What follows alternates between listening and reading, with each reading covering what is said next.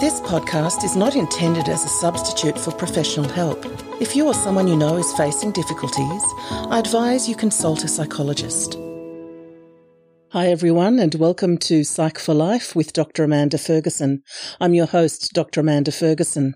In today's episode, I'll be discussing accessing anger for good to create peace and empowerment. Anger often gets a bad rap, and certainly aggression should. But anger is an important emotion. Used wisely, it's part of how we empower ourselves and others, achieve amazing things, and stay mentally well. Think of a musical keyboard with all the notes. This is a good representation of the range of our feelings. Down one end are the dark notes, up the other end, the light notes. If we can access the full range of our feelings, we become empowered and mentally healthy. In fact, there are three forms of communication we usually speak of, all using anger differently. Passive communication is where we repress anger. Aggressive communication is where we use anger to overpower others. Assertive communication is said to be the only empowered form of communication. It aims for a win-win with ourselves and others. It aims for adult to adult interactions.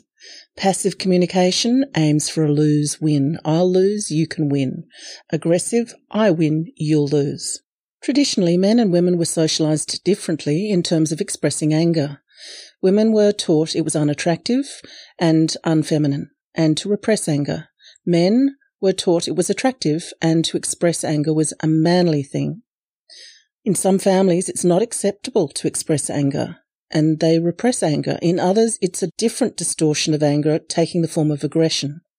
Think of your relationships with family, friends, romantic relationships, workplace relationships. What are the social rules? What are the norms about anger? Friends often work this out as teenagers. We start sorting out and learning the rules in the teen years, and by adulthood, often our norms are unspoken or accepted similar ways of dealing with anger. We usually like people with the same cultural styles of anger management. If we're more fiery, we tend to have more fiery friends. If we're more low key, we tend to have these kinds of friends. Therapists watch how couples manage anger as this is a key relationship issue. John Gottman, the psychologist, famously did a study and observed couples and how they accept each other's make-up gestures after anger and conflict. And those couples who received and accepted the make-up gesture were the ones he said and found, and we do find, they are the relationships that last. Years ago in an interview, I said conflict's not a dirty word. In fact, the lack of conflict, the lack of resolving conflict is very often what brings a couple down. Parents begin the culture of the family. You set the culture and how anger is viewed, expressed, or repressed, and engaging older children in discussions about anger and how the family wants to express anger and deal with it and manage it is vital to a good, healthy family. So why am I talking about anger today? Well, a lot of things are going on in the world lately and are making us feel disempowered, resulting in a lot of anger, frustration, and the downsides of these emotions, which is aggression and despair, leading to mental health issues of anxiety, stress, and depression. We psychologists help people to pay attention to their emotions because evidence shows people who do this feel and function better than those who don't. Feelings give us critical information usually way sooner than our minds can. And perhaps even more importantly, they don't lie. Whereas our conscious minds can kid us, they can argue one way for a situation or another on situations and issues. Feelings are linked with the deeper subconscious mind, also known as the feeling mind for that reason. Feelings of anger tell us something is wrong, either internally or externally. So anger is information. Are we feeling disempowered? Are we feeling hurt? Are we being hurt or threatened? Are we experiencing or witnessing an injustice? Is something triggering older psychological wounds? Is there an extra charge of emotion going on inside us, showing us something else may need to be resolved inside of us? Being able to sit with and respond to anger versus reacting to it is how assertive people manage anger and are empowered. As long as we use anger constructively, we can use it to motivate or mobilize ourselves in a way that can lead to positive results and change. Long term, repressed anger causes problems, mental, physical, but also in relationships, in friendships, families, romantic relationships, and workplaces, which then impacts our careers. When we repress anger, it doesn't just go away. It festers, often leading to a wide range of health problems. As renowned psychoanalyst Sigmund Freud wrote, unexpressed emotions will never die. They are buried alive and will come forth later in uglier ways. Underneath anger is often emotional pain, and most people don't like pain. So preferring to move into anger, which can give us energy and make us feel initially powerful. But using anger for long-term empowerment is much more complicated. Think of this analogy. We're sitting opposite each other and I stand up and step on your toe so hard it's painful. At first, you'd be shocked or surprised and tell me to get off or try and push me off your toe. If this wasn't possible, you'd at first be in pain and then get angry and then depressed. You see how the anger, if unresolved, would take you down into depression. We'll come back to this analogy a bit later for the solution. In the meantime, you can breathe a sigh of relief, knowing, of course, no one's actually stepping on your toe or causing you this pain right now. So what do we do with anger?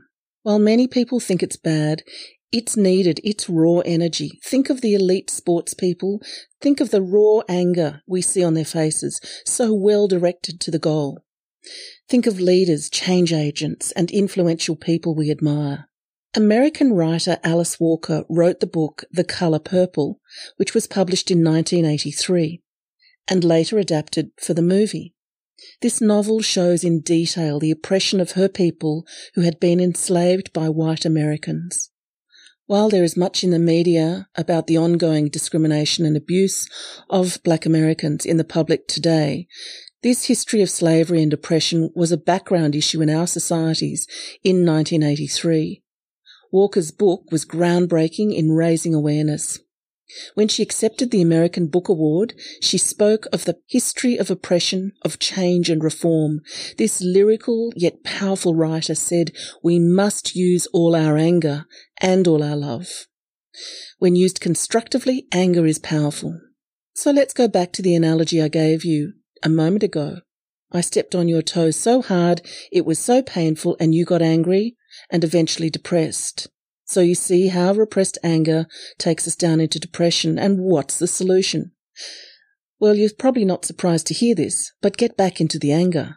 From this point, there are two possibilities. First, with the anger, we might find a solution, a way of getting me off your foot due to the power of your anger.